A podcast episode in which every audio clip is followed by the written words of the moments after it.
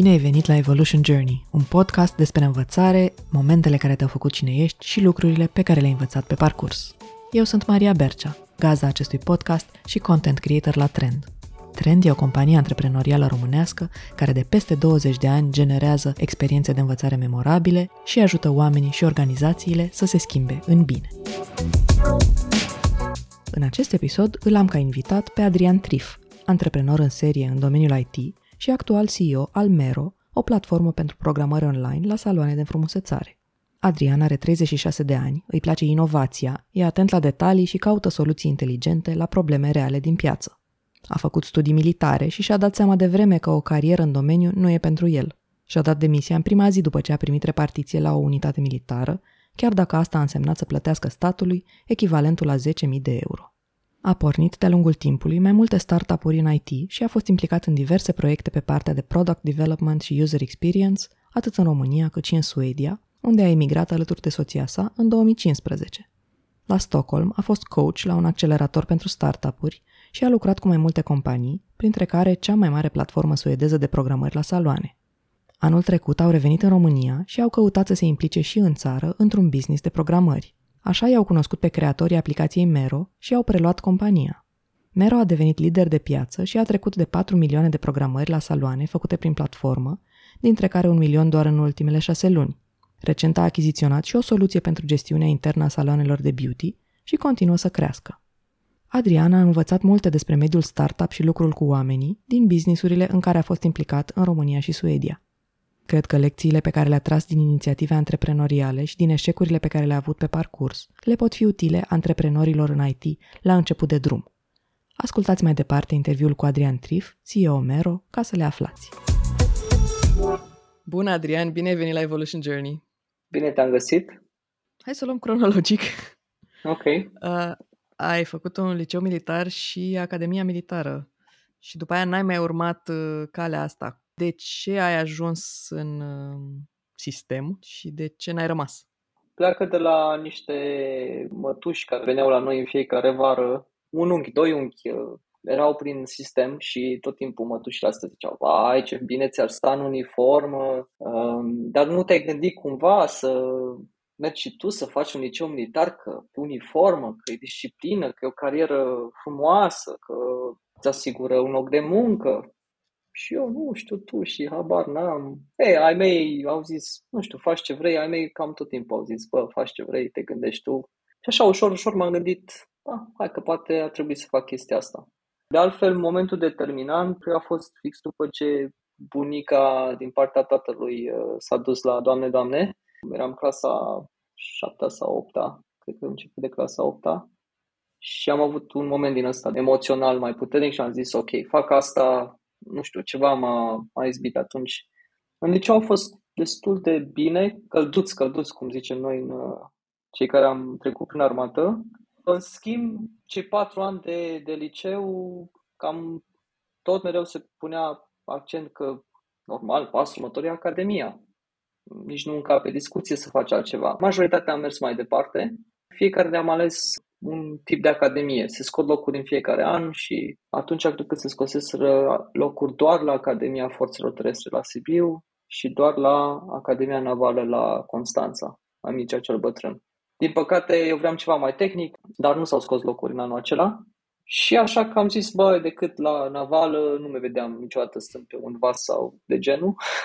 Hai că mergem la, la Sibiu. În Academie am dat de sistem, ca să zic așa ca și în alte sisteme românești, e multă monotonie, o lipsă de viziune, de inovație. N-a fost ceva care să mă atragă sau să mă țină captivat în vreun fel sau altul.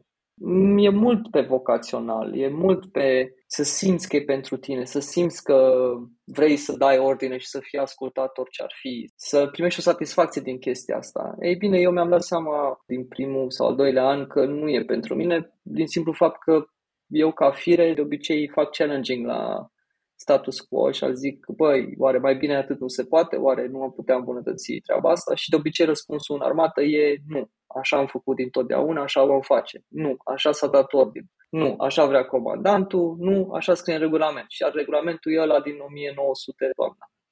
Ai avut de suferit, să zicem, din natura asta de challenger în uh, Academie? Ți-o luai că te puneai împotriva unor chestii? Sau în fine, că comentai? E cu dus și întors. Nu că eram eu neapărat comentatorul, dar eram genul care mă pricepeam la un calculator, la cum să rezolv nu știu ce imprimantă care nu mergea sau cum să fac rost de ultimul film care, da, era pe vremuri cu CD-uri, cu minuni. Uh. Și atunci, ca să zic așa, eram preferat de anumite părți, adică comandantul X sau uh, șeful Y zicea, hai, rezolvă și pe mine cu aia, că îți dau o permisie, îți fac nu știu ce, vorbesc eu cu șeful tău direct, ca să nu te mai pună la nu știu ce sector, ca să nu mai cureți tu WC-ul. Am spălat multe WC-uri, apropo, în Academie și și în liceu militar. Pentru că șeful ăla care era direct, când auzea discuția, zicea, da, șeful, facem, îl las să nu mai spele, dar a doua zi îmi dădea dublu sau triplu, pentru că nu-i convenea că ăla se băga peste el. Așa că eram într-o poziție destul de aiurea, în sensul în care dacă făceam favoruri, pe de o parte, beneficiam de niște favoritisme, pe de altă parte, uh, mi-am și făcut niște dușmani din unii care nu le plăceau că de ce vine cu tare să se bage peste ei și să zică într-un fel sau altul.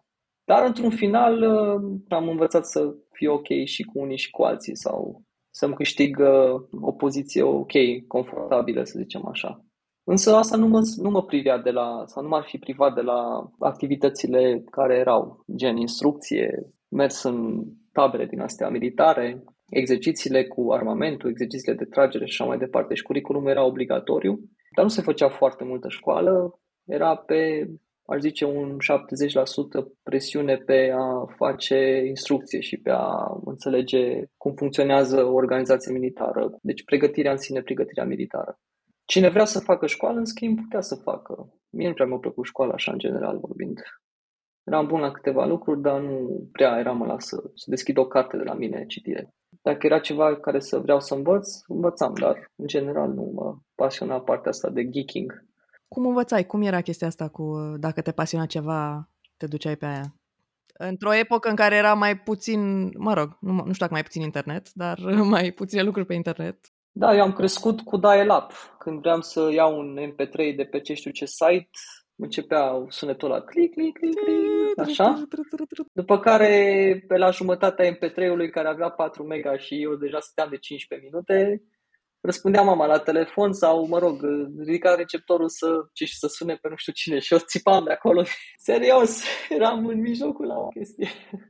Am învățat uh, puțin de pe internet la momentul ăla pentru că nu erau foarte multe lucruri pe internet de pe care să înveți. Cred că era Wikipedia, erau mai erau câteva dar nu erau atâtea surse. Nu am un anume proces de învățare. Pentru mine mai mult contează motivația pentru care trebuie să învăț acel ceva. Deci dacă am o motivație importantă, îl învăț. Uite, îți dau un exemplu. Uh, acum aproape un an am început să scriu mai mult în română decât în engleză și am zis gata, trebuie să învăț să scriu cu diacritice.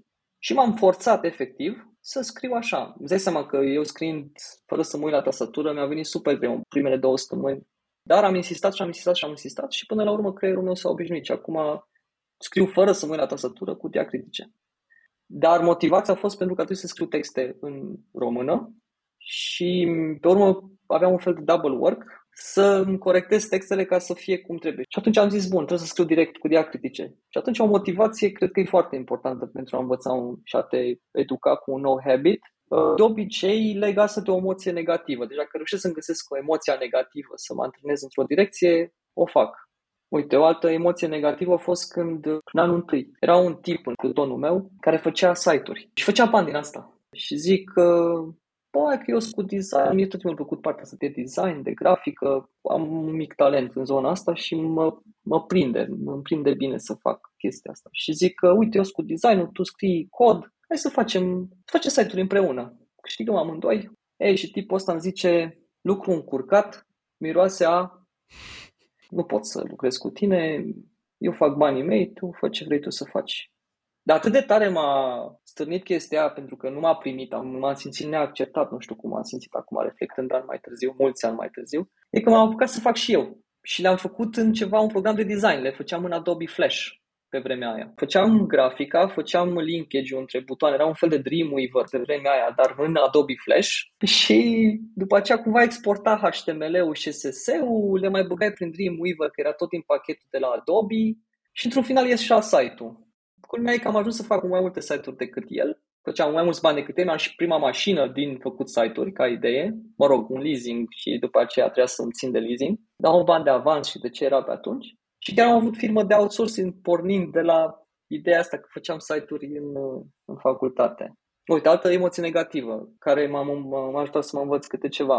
Când am avut firma de outsourcing, normal, angajez developer, designer, toate cele, că era outsourcing pe făcut aplicații sau uh, site-uri ceva mai complexe, ușor, ușor am intrat în aplicații, în, în lucruri care, sisteme, CRM-uri și alte cele. Și angajam developer și îți dai seama că nu toți oamenii, nu toți developerii sunt la fel. Unii erau mai ok, comunicau, explicau, uite de ce se poate, uite de ce nu se poate, uite care sunt limitările. Mereu am fost curios de partea asta, de ce nu se poate ceva.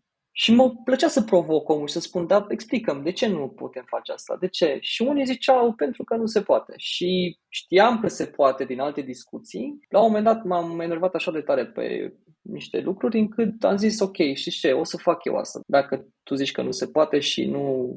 Și am învățat să scriu cod. Scriu ok cod, dar nu mai scriu pe tehnologiile astea noi, de React și așa mai departe. Dar la nivel de, nu știu, JavaScript pur, HTML, CSS, chiar să și leg cu un API, no problem, mă, mă simt confortabil, pot să scriu. Dar m-am învățat să codez pentru că mă enervau respectivi și învățându-mă să codez, culmea, și asta cumva ar fi un, uh, un takeaway de aici, am înțeles mult mai bine gândirea din spatele uh, aplicațiilor și cum anume se gândesc inginerii când fac ceva, pentru că am lovit de aceleași probleme, de aceleași limitări, evident. Astfel încât acum când port o discuție în zona de produs digital cu o echipă sau cu cineva, discuțiile lor tehnice le înțeleg cam 80-90% și îmi dau seama unde pot să intervin din perspectivă business, aici nu e cazul, sau din perspectivă tehnologică să spun aici e cazul să venim cu asta, pentru că și am un argument poate business sau un argument user experience sau de genul ăsta. La fel m-am învățat și cu designul și cu partea de UX. Nu-mi plăcea cum arată, nu eram satisfăcut de ce mi-a făcut designerul, mai încercam și eu o tură și am învățat să lucrez și cu tururile, dar și să livrez ceva ok. Hai să ne întoarcem de unde plecasem, uh, că ai decis să pleci din sistem și ce a trebuit să faci pentru asta. Eu aveam ceva deja proiect în derulare, deci n-am plecat neapărat uh, așa gata, plec și la revedere. Și am așteptat să îmi dau licența. A fost absolvirea cu ridicarea la, în grad la sublocotenent. Știu că a doua zi am și mers la unitatea unde am fost repartizat și m-am dus la comandant să-mi depun demisia. Și au zis, tinere, ai aprecierea mea, mi-a zis-o într-un mod așa mai cazon, mă bucur că faci asta, ce, ce faci în continuare? Și am zis, mai sunt cu IT-ul, m-a prins chestia să zice foarte bine, e de viitor, mult succes. Deci m-a încurajat domnul comandant și am pornit la drum. Pe vremea aceea reluasem relație cu actuala soție, ne-am reîmprietenit, regăsit. Am zis, bă, dacă tot am stat la Sibiu și cunosc orașul, am câțiva clienți acolo, câteva lucruri setate, hai, haide și tu la Sibiu. Și țin minte că am luat prima mea lecție principală în viață, să fii foarte atent cu cheltuielile. În special atunci când ai responsabilitatea unei firme sau a unor oameni care vin pentru un salariu. Pentru că în mândria mea de pe atunci am zis eu, gata, acum sunt patron de firmă, să vezi, angajăm, dregem, hai să luăm un sediu. Unde? În centrul Sibiului. Păi cum? Pe vremea respectivă prinsesem un client mare, Michelin. Era un contract punicel, dar cumva nu am gândit eu că stai puțin, că uite, să cheltuielile lunare și să-mi fac măcar un Excel. Pur și simplu am, am învățat din mers. Și am trezit că rămânem fără bani, venise și criza atunci, chiar în 2008 se întâmplase toată treaba asta nu mai veneau contracte, parcă oamenii puneau pauză, las că facem la anul, las că vedem, las că... Și eu am trezit că nu mai am bani, nici de salarii, nici de chirie, nici de... Și am fost foarte aproape de un faliment personal. Deci, efectiv, genul ăla, mă duceam în Carrefour și comparam pateu cu un leu 40 sau pateu cu un leu și 10. Îl luăm pe ăla cu un leu și 10, cum? Țin minte că tata s-a împrumutat efectiv la ceare ca să-mi dea bani, să mai avem bani de chirie și de cheltuieli acolo, să nu trebuiască să renunțăm la mai mult și să ne întoarcem efectiv să stăm cu părinții. Și m-am învățat ceva din asta. și anume că trebuie să, să bugetez cu atenție cheltuielile și mai ales să nu depinde un singur client. Dar uh, ieșirea din sistem a însemnat și că a trebuit să plătești niște bani, nu? Da, Culmea e că ne-a pus să semnăm în prima zi de academie că noi peste patru ani vom continua încă 10 ani. Adică după terminarea școlii, dacă țin bine minte, erau 10 ani. Da, am fost eu atent, am citit cu atenție, iarăși o lecție de învățat acum că am citesc tot ce scrie, indiferent de font size. Și am avut de, am avut de returnat costul școlii, care practic, dacă bine mi-aduc aminte, a fost undeva la 10.000 de euro, la cât era cursul euro atunci. Și da, a fost destul de dificil. M-am înțeles cu cei de la finanțe, să plătesc cumva eșalonat, atunci când ți-ai luat repartiția la bă, unitatea din Râmnicu Vâlcea, parcă mi-ai zis, și ți-ai dat demisia, aveai un plan de, ok, o să strâng eu banii ăștia din XYZ, îi plătesc în X ani, adică te gândisei... Nu, nu, absolut okay. nu. Deci a fost un fel de salt în gol de... A fost un salt în gol pentru că în același moment, ți-am zis, aveam un client uh, ceva cu Michelin, era o chestie Euromaster Michelin, nu știu, era un tip care m-a conectat acolo și am primit niște, am stat pe niște bani, am făcut repede niște bani care mi-au dat așa un fel de... Curaj. Da, un curaj, dar din ăla, nu știu cum să-i spun, o mândrie din aia de, de om tânăr și neliniștit. uh, și am zis, gata, că nu mă mai oprește nimeni, de acum să vezi numai cum o să curgă banii.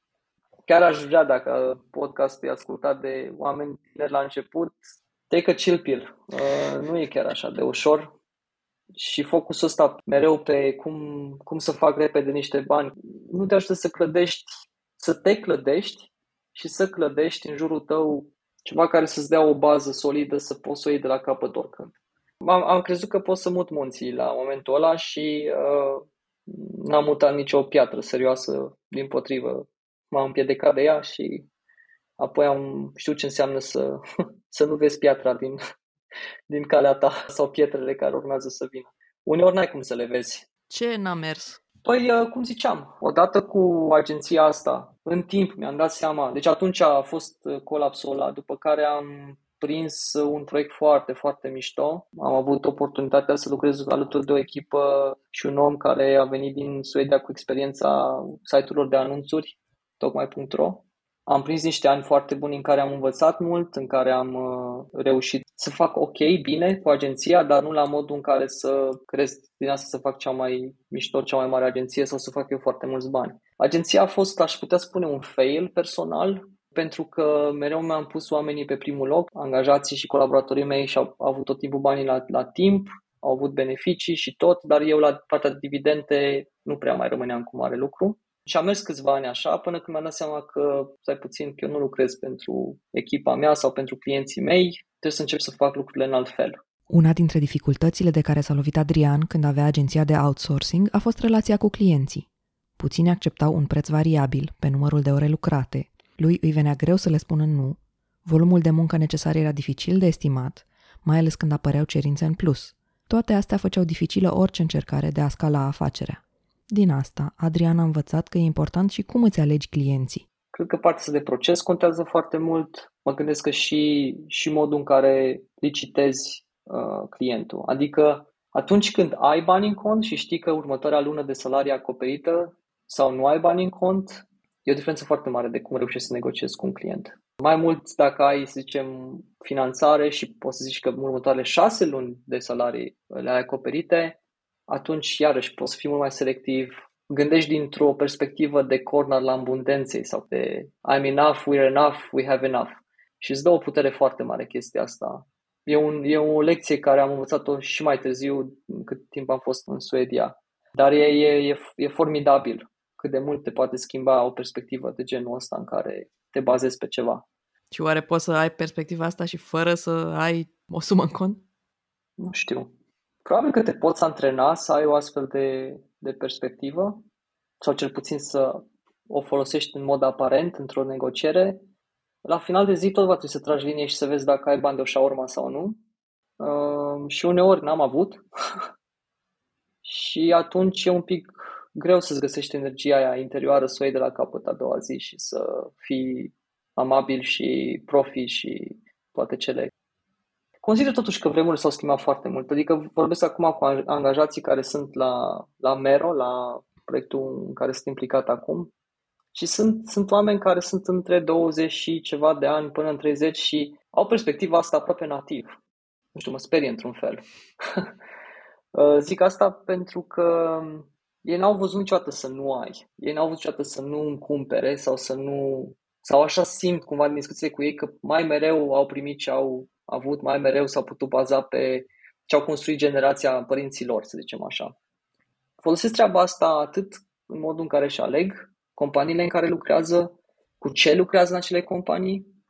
Sunt uh, foarte pretențioase la modul în care se simt și cum, cum sunt relațiile din companie. Deci nu mai e genul ăla, ba ce bine că am un job, bag cât de mult pot să fac un ban, să mă țină, să nu mă dea afară, să aduc valoare. S-a întors foarte, foarte mult, zic eu, roata, în sensul în care acum angajatorii trebuie să facă tot felul de extrauri, uh, să-i țină motivați. E foarte greu cu motivația cu generația asta. Pentru că atâta timp cât ei cumva văd lucrurile dintr-un mod I'm enough uh, și I have enough, uh, nu prea mai au pentru ce lupta. Și în același timp zic că mă sperie pentru că e trist. e trist să vezi generații tinere care nu sunt motivate să facă mai mult sau să-și dorească să schimbe ceva în mai bine sau să iau o problemă mare de coarne și să încerce să o rezolve. Își aleg probleme simple, își aleg the easy way. Simt că o să ne fie din ce în ce mai greu ca și angajator să ne facem treaba cu ei.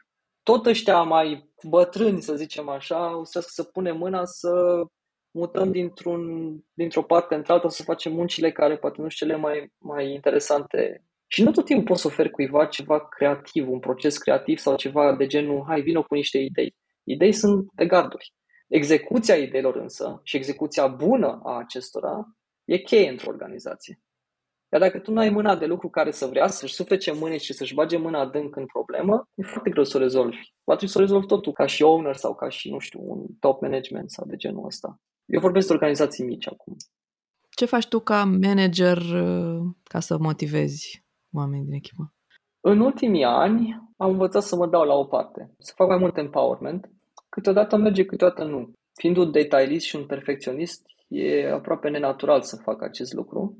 Asta încerc să fac și foarte, foarte important încerc să-mi aleg oamenii. Eu am de vreo 5 ani de zile o mantra hire for personality first, adică absolut nu mă interesează ce skill-uri ai, atâta timp când ai trecut de un prim interviu care este pur personalitate. Și ce întrebi la Poate una dintre întrebările cheie ar fi când a fost ultima dată când ai primit un feedback negativ sau și dacă nu ai simțit negativ, un feedback în care trebuie să îmbunătățești ceva și cum ai reacționat la chestia asta. Și lasă să vorbească. O altă întrebare, de exemplu pentru un job de marketing specialist, e să compare două interfețe. De exemplu, Instagramul adevărat și o variantă a aplicației cu câteva mici diferențe la fonturi, culori sau spații. De ce? Pentru că detaliile contează și pentru Adrian, dar și pentru clienți care au mai multă încredere într-un brand care folosește coerent principii de bază în construirea mesajelor. Alte întrebări de, de genul, spune când ai dat-o de gat. Deci, efectiv, uh, ai făcut un mare fail și ce ai învățat de acolo, ce ai făcut de acolo. Și o să vezi N oameni, apropo de întrebările astea, cu criticile, cu fail, cu așa, care nu fac nimic. Deci nu au schimbat nimic de la failul ăla, nu au capacitatea să învețe și să se transforme ca, ca oameni și atunci, na, nu știu, fiecare alege. Eu prefer să nu cresc cu persoane de genul ăla. Prefer dacă vin să dau un feedback să, să fie de genul, da, ok, tell me more, spune mai multe cum, ce mai pot să fac. Uh, hai să-ți dau și ție feedback. Great, spunem și tu mie. Eu unde aș putea îmbunătăți? Mai e la capitolul fails din uh, antreprenoriat? Păi ziceam de failul cu agenția, care nu, nu a fost un fail că, nu știu, nu trebuie să închidem, dar la modul în care am zis, ok, închidem agenția, că nu mai are sens. Eu de atunci am mai avut încă două startup-uri. Unul care vrea să fie un fel de Shopify pentru România. Era vorba de o platformă de e-commerce care se numea comerciabil.ro. Erau mai multe, mai mulți concurenți la momentul respectiv. La momentul ăla nu știam că trebuie să diferențiez foarte bine cu ceva anume și am zis fac și eu dar mergea în paralel cu agenția și aici lecția principală care aș vrea să o aduc în discuție ar fi partea de focus. Uh, dacă vrei să faci ceva și să-l faci bine, îți trebuie focus pe acel ceva. Într-adevăr, e greu să faci doar startup atunci când nu ai din ce să te susții. Dar agenția, cel puțin pentru mine, la momentul respectiv îmi mânca 80-90% din timp și energie overall uh, și am crezut că mai pot să duc încă un proiect în paralel. N-am putut. Deci focus. Fun part la comerciabil a fost că am găsit diferențiatorul într-un mod uh, atipic. uh, în e-commerce contează foarte mult tot ce ține de zona asta de transport. Cât costă transportul, poți să estimezi transportul, poți să faci estimarea transportului să fie real-time la o comandă, dar mai ales prețul. Cât costă transportul? Acel cost de transport, chiar și acum, e un element diferențiator. Am fost la o conferință unde au fost și ceva transportatori pe scenă, a fost o conferință asta de e-commerce. Uh, am fost și noi invitați cu plată să vorbim de platforma asta. Am vorbit și pe scenă s-a aflat și un tip de la DPD, și culmea e că tipul ăla i-a picat cu tronc așa proiectul sau nu știu cum de. Am zis și eu salut, uite vreau să fac asta, tot încerc să găsesc și eu un transportator care să-mi dea un preț care să fie competitiv și poate mă ajuți tu. Și ăsta era CEO acolo, era nu știu exact ce, era un rol din ăsta super mare. Știu că a făcut așa un semn la cineva de acolo și zice, ia legătura cu băiatul, vezi cum rezolvați să-i dați un preț bun uh, și așa mai departe. Și m-am trezit cu un preț super bun, adică gen băteam orice, ca și volum eu n-aveam nimic. Dar mi-a dat ceva pentru un volum de parcă eram un al doilea EMAG, genul ăla, nu știu exact pe atunci cât era de mare emag sau în fine. Și a fost un unique selling point foarte de valoare, foarte de, de, de ajutor, de mare ajutor, care l-am prins așa, nu știu, dintr-o limereală, nu știu cum să zic. Dar uh, lesson learned e focusul și al doilea ar fi zona asta de diferențiator. Am mai făcut fail cu un alt startup, acolo pur și simplu nu m-am ținut eu de ajuns. Uh, learning-ul de acolo e partea asta de, nu știu cum să-i spun, reziliență, este poate. Uh, reziliență cred, cred că ar însemna că te ții de chestia aia cu dinții și dai timp. Adică lucrurile nu se fac peste noapte, coincidea cu momentul mutării mele în Suedia, nu m-am ținut de proiectul respectiv și am renunțat la el, chit că aș fi avut o poziționare foarte, foarte ok.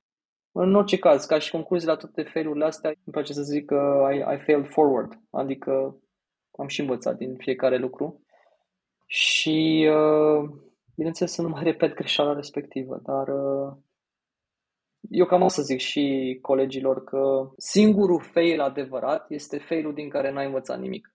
În rest nu sunt failuri, sunt cumva trepte spre ceea ce tu ești azi și ceea ce o să fii mâine și peste un an, doi ani, cinci ani. E timpul să luăm o scurtă pauză de la discuție ca să vă spun de ce suntem într-un podcast care se numește Evolution Journey. Pentru asta l-am invitat la microfon pe colegul meu Cătălin Vasile. Cătălin este consultant în trend, cu experiență în vânzări și customer experience și product owner al platformei de învățare Evolution Journey, care dă și numele acestui podcast. EvolutionJourney.ro e o sursă completă de învățare continuă în limba română. Construită pornind de la experiența de peste 20 de ani a trend în training și consultanță, Evolution Journey propune instrumente de evaluare, module de e-learning, cursuri online și offline, consiliere de carieră, coaching și consiliere psihologică. Indiferent de cum arată călătoria ta, dacă ești la început de drum sau vrei să-ți antrenezi abilitățile de leadership, ai module dedicate și ghizi care te vor îndruma pas cu pas.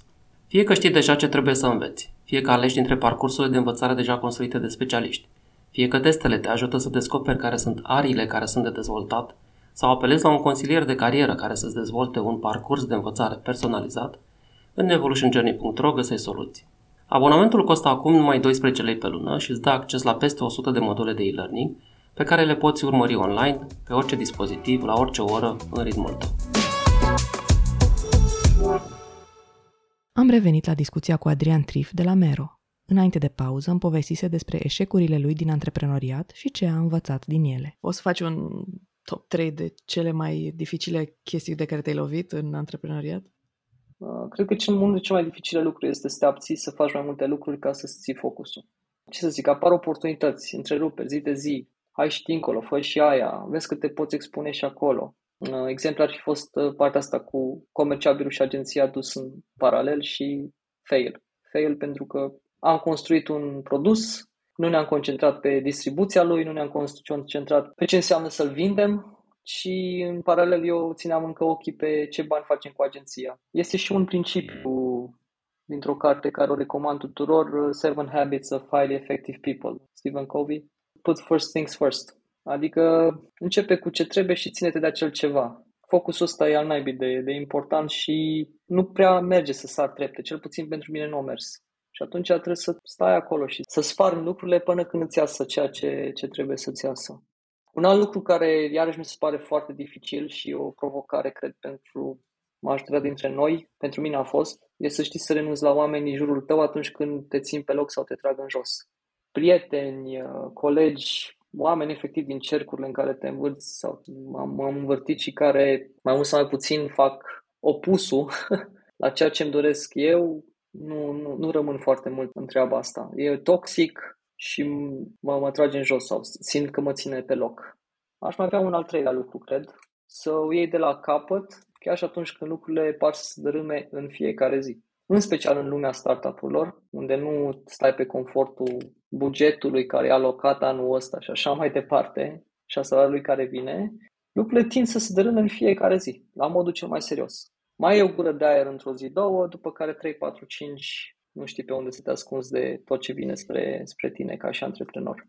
Cred că e dificil, cred că e un challenge. Încurajarea mea este să țineți acolo cu dinții. Dacă credeți foarte mult în, în acel ceva, țineți cu dinții și se va rezolva. O să fie și o zi în care nu trebuie să ne mai gândim la faptul că am putea să intrăm sub dărăpănături, cum să zic, sub uh, moloz. Dar în orice caz, uh, dacă ar fi să vizualizez treaba asta, aș putea zice că drumul clar nu e o linie dreaptă. Eu l-aș vizualiza mai degrabă ca un spaghetti, în special în primele early days la un startup. E un spaghetti, te plimbi pe acolo, nu mai știi, ai fost aici, n-ai fost, e altceva, dar cu altă voce sau cu altă culoare. E mult spaghetti în primele zile și după aceea începe lundinea aia cât de cât să se uniformizeze și ușor, ușor ar începe să aibă un sens. În momentul în care deja începe să aibă un sens, probabil că ai ajuns la un cel puțin problem solution fit, dacă nu chiar la un product market fit. Dar aș zice mai degrabă la un problem solution fit. Că atunci știi exact ce problemă rezolvi sau mai bine și ce soluție ai de oferit pentru problema respectivă. Ai luat-o de la capăt de mai multe ori. Does it get easier, the spaghetti days? Da. Uh, it gets easier pentru că dacă din primul proiect n-ai reușit să identifici poate o nevoie reală, tu crezi pentru că ți-a plăcut foarte mult nu știu ce chestie, dar eu pot să fac mai bine, hai să fac și eu. Dar nu înțelegi exact ce nevoie rezolvă ăia, dar copiezi, îți face să copiezi. Asta pot să spun din proprie experiență, că și am încercat să copiez ce făceau cei de la Shopify la momentul respectiv. Dar nu înțelegea exact, băi, e despre asta sau despre cealaltă. La al doilea proiect pleci la drum cu lecția aia învățată și nu, adică o bifezi dinainte să intri în spaghetti, dar n-ai bifat uh, poate piața. Și aici aș putea intra, aș putea avea niște top lucruri ca antreprenor fix pe zona asta de IT. Că uite, de exemplu, pe zona de piață. E foarte important să alegi o piață care, în primul rând, există și nu că zici tu că există, chiar să existe, să o validezi, să vorbești cu lumea, ieși acolo, vorbește cu lumea, vorbește cu toți cu care poți să te întâlnești, dar nu neomogen, adică nu vorbi cu mama, mâine cu prietenul, poi mâine cu verișoara surorii, dacă este o piață și cumva reușești să adun 5, 6, 7 oameni care au aceleași, zicem, interese, pune 2, 3, 5 întrebări și pune-le la trecut. Cea mai mare păcăleală este să întrebi de genul ți-ar plăcea să. Cea mai bună metodă să pui întrebarea este cum ai făcut ultima dată, fără să vorbești deloc despre produsul tău, despre soluția ta, despre ce vrei tu să faci. A dat ultima dată când te-ai confruntat cu asta. Cum s-a întâmplat? Walk me through. Verifică, validează piața, validează nevoia. Deci piață reală, nevoie reală. Super important. Mai trebuie și să-ți înțelegi bine consumatorul. Adrian pornește de la ideea de jobs to be done. Pentru ce are nevoie un consumator de produsul sau soluția ta? Oamenii nu cumpără un burghiu, de exemplu, ci cumpără o gaură de 3,5 mm. Gândește-te cu ce ai putea să-l ajuți să dea o gaură de 3,5 mm și care sunt beneficiile oferite de soluția ta. În plus, dinamica pieței să vezi ce competiție este acolo, ce trenduri sunt. Poate tu vii cu ceva care deja e expirat, să zicem așa. Sau ceva care deja alții au încercat și au dat fail. Încearcă să înțelegi de ce au dat fail. Nu că tu ești mai bun decât ei, că nu ești mai bun decât ei. Au dat fail pentru că sunt niște argumente reale acolo de ce au dat fail. Uite, de exemplu, la Mero înțelegem extraordinar de bine ce înseamnă piața de beauty, ce înseamnă piața de programări online și care e nevoia lor în zona de programări online. Iar apoi o transmitem mai departe către produs, către marketing și vorbim pe limba lor. E foarte important. Să vorbești pe limba lor, cum se exprimă ei. Na. Și apoi dacă chiar ai găsit o nevoie și o piață și un consumator uh, pe care vrei să-i deservești, e vorba de execuție, în esență. Și nu orice execuție, că degeaba zici tu same, dar are o interfață mai prietenoasă. Bullshit, nobody buys that. E ca și ăla, dar pentru altceva. Nobody cares. Din punctul meu de vedere și nu zic doar eu, cred că ar trebui să fie cam de 10 ori mai bună decât soluția curentă. Dacă nu e de 10 ori mai bună decât soluția curentă, o să fie super greu să-l vinzi. Și apoi ultima chestie care îmi vine să zic e partea de timp. Mă refer la time to market în special. A început de azi și mai ia 2 ani ca să ajungi cu chestia aia în piață și să vezi dacă chiar prinde. Ești acolo repede cu ea, cum e, cât e, nu știu ce, nu-ți fac probleme. Tot timpul vei avea niște early adapters care să încerci și să vadă despre ce e vorba. Zic, asta cu time to market e foarte important. Să ieși repede, să validezi, să iterezi. Și mai e o chestiune aici cu timpul, că poți să ajungi prea devreme în piață cu o chestie, în care piața nu e de ajuns de matură pentru acel ceva, sau prea târziu, unde competiția e deja bine înfiptă. Și toate lucrurile astea, din perspectiva unui investitor, construiesc oportunitatea. De ce ești tu mai bun și de ce o faci de 10 ori mai bine, ce piață, cât de mare e piața, cât de mare e nevoia, cât de tare. Și aveam noi în uh, cursul de la Stockholm Innovation and Growth. Cred că e o anecdotă. Pe scurt este că you can have a vitamin startup or a painkiller startup. Adică dacă îi dai și tu o vitamină, la, la orice moment poate să renunțe la tine. Dacă e un painkiller,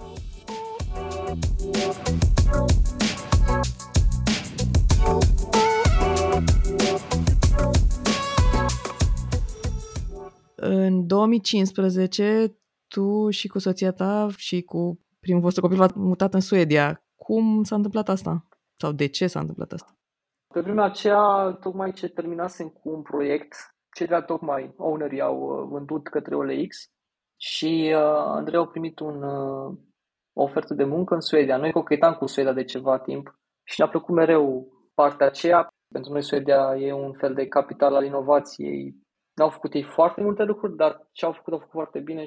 Noi atunci am, efectiv, am primit o procesă de muncă, am zis hai să încercăm, hai să vedem cum sunt alți oameni. Eu mi-am am dus cu super mega mare așteptări, că aveam cumva o stimă din asta, un respect foarte mare pentru ce au făcut ei. Și am plecat. Am plecat așa, puțin mai fără un plan anume, dar uh, măcar aveam jobul acela stabil. Chiar atunci renunțasem la cel de doilea startup pentru că mi s-a părut că nu mai am șanse. Cofondatorul meu plecase la Spotify, apropo de Suedia, și am zis, aoleu, o să iau de la capăt să-mi caut alt cofondator. În schimb, în Suedia am dat de bănuți, ca să zic așa. Am început să fac consultanță și repede, repede m-am adaptat. Și în business, ce ai simțit diferit? În primul rând că sunt mai multe oportunități aș zice că oportunități în IT sau pe zona asta de startup-uri de inovație sunt 10x, 20x, 30x față de ce în România. Și pe startup e foarte ușor să găsești cum să te bagi în ceva. Oamenii sunt super deschiși să intri ca și, chiar și ca și cofondator. Deci erau joburi postate și acum sunt. We're looking for a co-founder pe criteriile astea.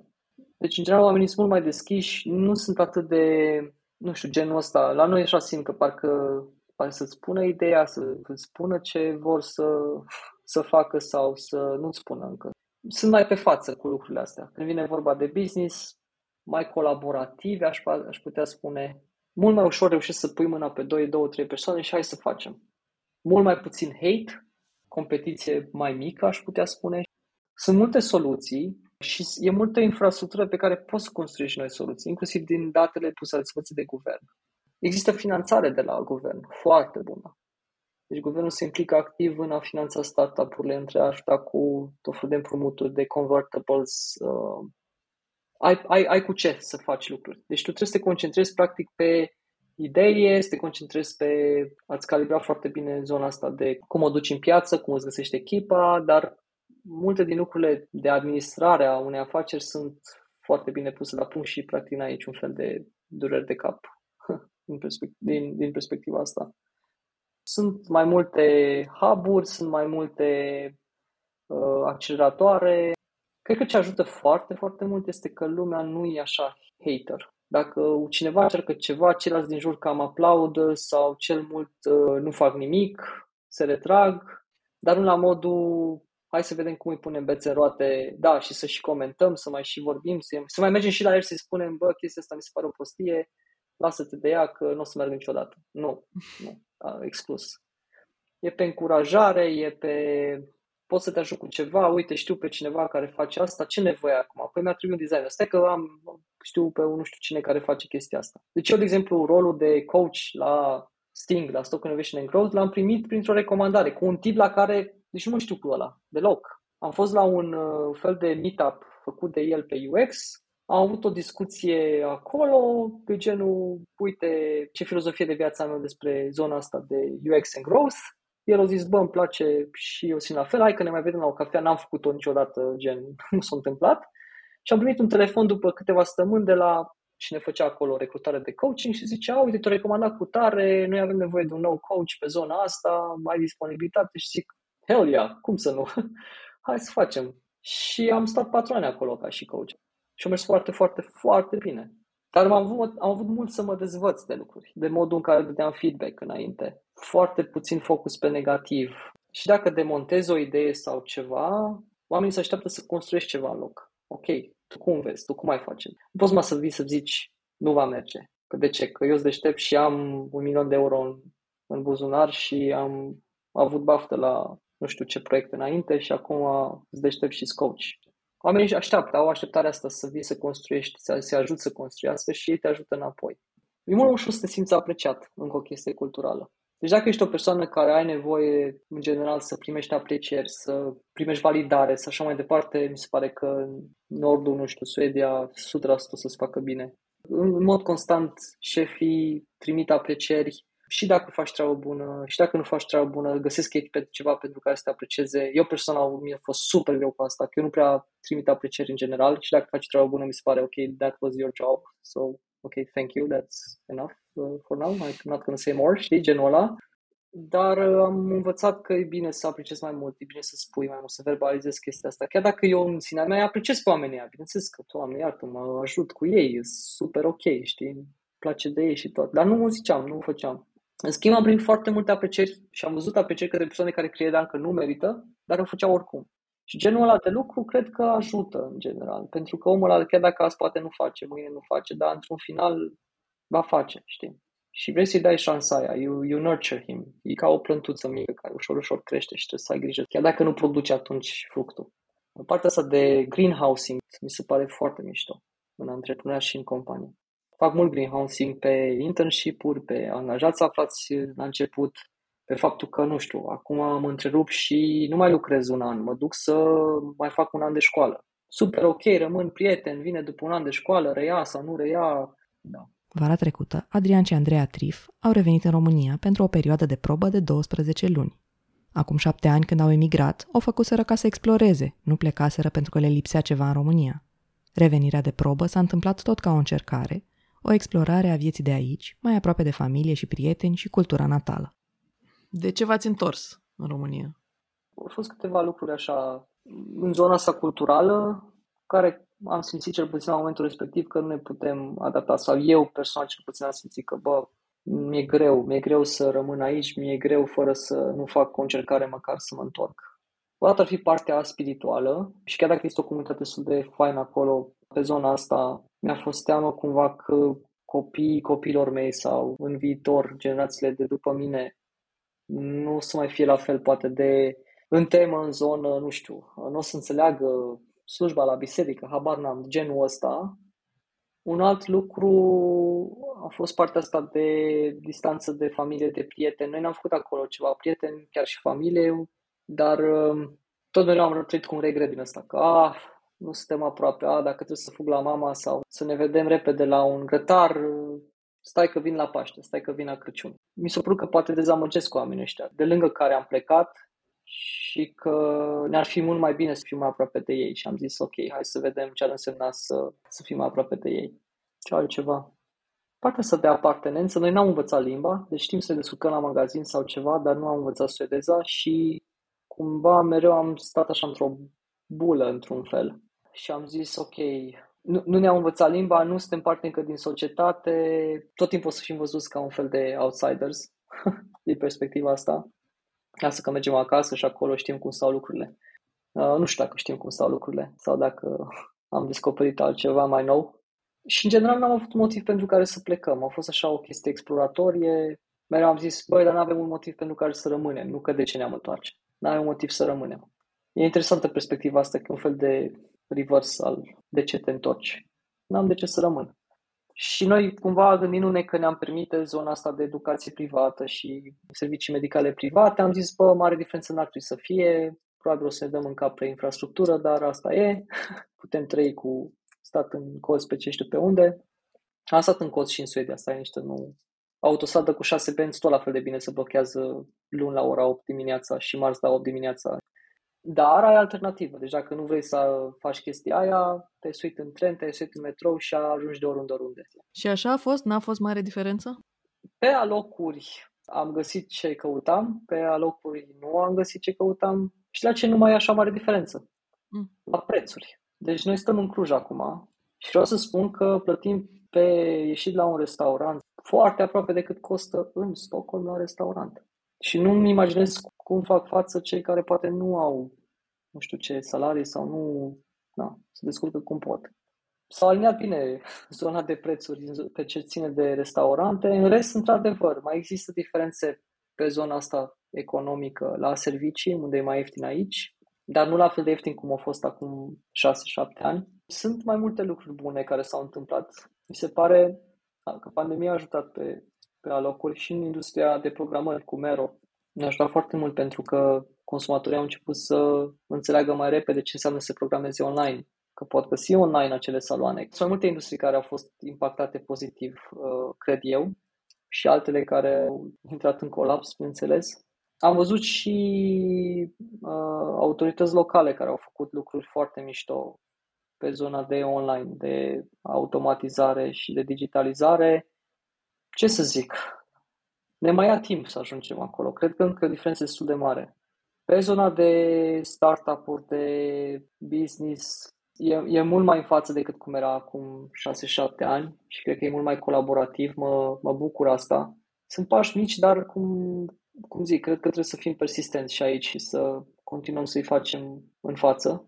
Sunt încă multe lucruri care lasă de dorit. Experimentul de 12 luni în România e pe cale să expire. Adrian și Andreea trebuie să decidă în curând dacă se întorc în Suedia sau rămân în România. N-au luat încă decizia finală. După ce v-ați întors, de fapt dinainte să vă întoarceți în România, v-ați implicat în uh, business-ul Mero. De ce ați ales business-ul ăsta și nu altul?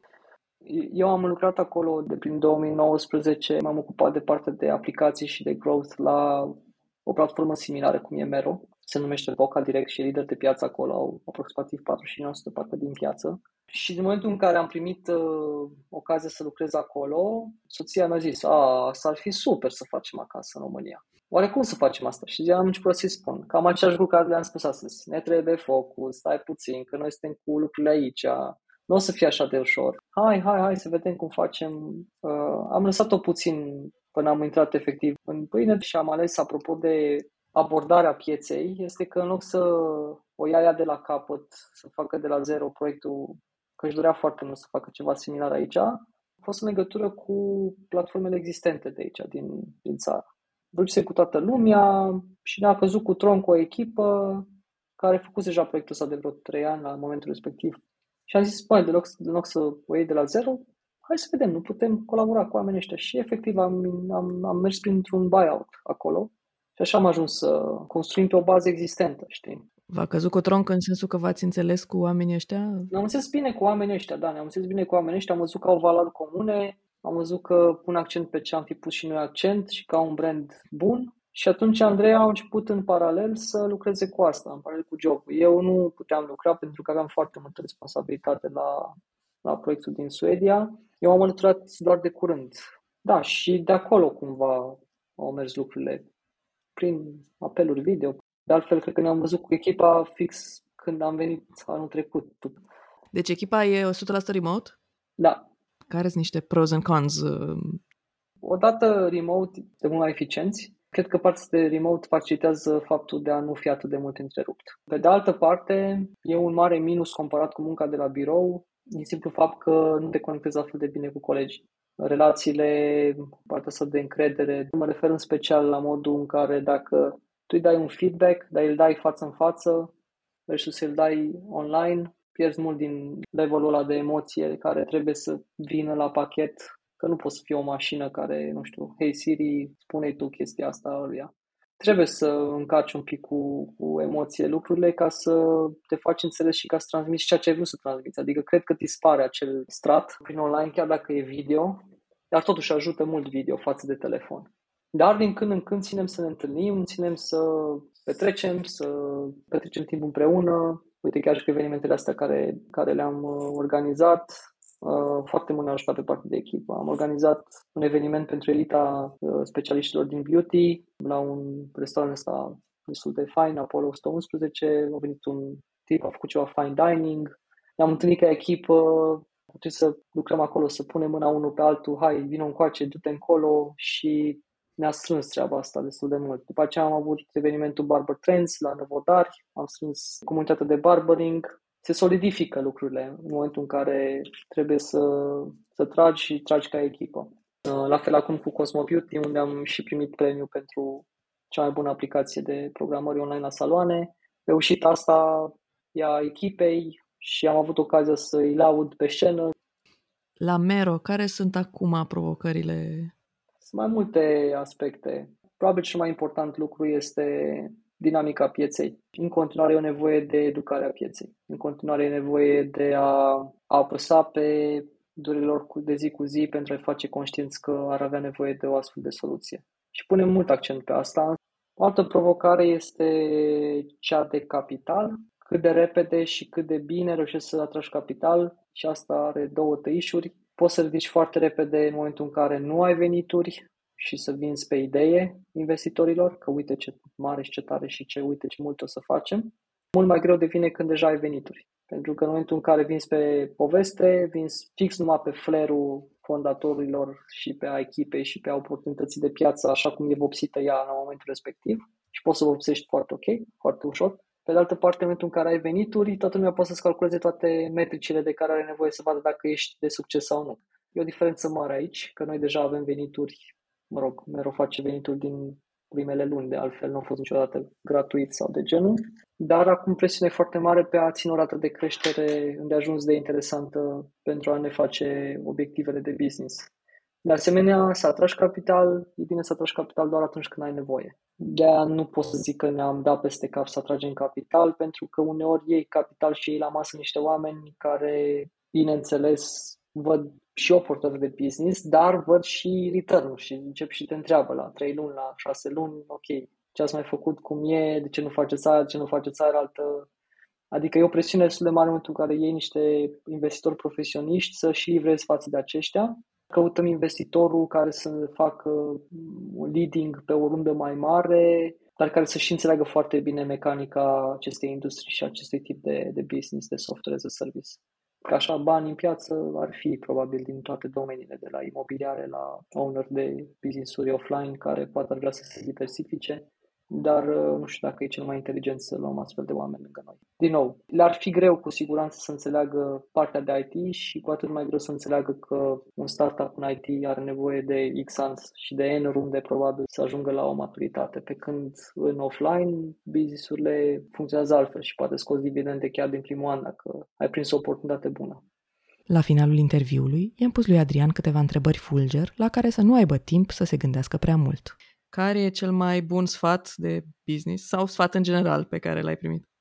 E unul de la unul din mentorii mei care mi-a spus că un contract e important, dar vorba și faptul că ți-ai dat cuvântul că faci un lucru e mai important decât un contract scris. Asta cumva mereu mi-a pus în vedere să aleg omul și nu termenii într-o relație de business. Care e cel mai recent lucru pe care l-ai învățat? Mi-am uh, reamintit că învățarea asta e prin repetiție. Uh, mi-am reamintit că oricât de mult uh, vrei să iasă bine și îți dai toată silința să iasă bine, tot timpul vei avea pe cineva nemulțumit pentru care n-ai făcut tot ce credea el că trebuia să faci. Și asta e ok. Live with it, it doesn't matter. Move on. Poți să ne recomanzi o carte sau un alt fel de sursă din care ai învățat ceva? Cred că am amintit-o deja. Seven Habits of Highly Effective People, Stephen Covey. Mai am una tare, dar nu mai știu cine a scris-o. Good to Great, E scrisă de Jim Collins. Și acolo mi amintesc foarte bine unul din principii cu care mă calibrez până și în ziua de astăzi este cum construi acel flywheel al uh, creșterii și era unul din principii legat de când conduci autobuzul, adică afacerea era ca o metaforă, Trebuie să get the good people on the bus, get the wrong people off the bus and get the right people on the right positions in the bus. Dacă reușești să faci asta trei într-o organizație, în principiu, you're set up for success, zice acolo și cred mult în asta. Cum ziceam, e, e important să, să-ți alegi oamenii și să reușești să let go, să le dai drum atunci când nu mai funcționează, să zicem așa. Ce ai învățat de la părinții tăi?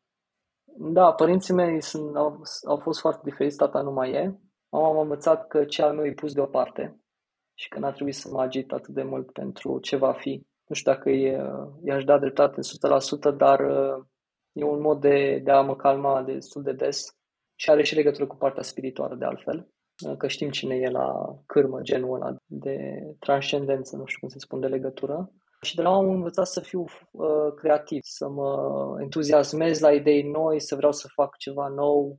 Tata, pe de altă parte, am învățat să-mi țin cuvântul și să fac treaba până la capăt.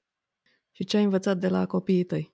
De la copiii mei am învățat că trec și vor trece prin aceleași lucruri prin care am trecut și eu, cel mai probabil, chit că e foarte diferit uh, contextul copilăriei mele față de la copilăriei lor. Și cred că, în esență, ca de la orice alt copil și orice părinte poate să spună asta, să mă bucur mai mult de prezent, să mă bucur cu toată ființa de ceea ce îmi oferă prezentul, pentru că, în esență, asta e ce contează. Mulțumesc mult, Adrian! Mulțumesc și eu!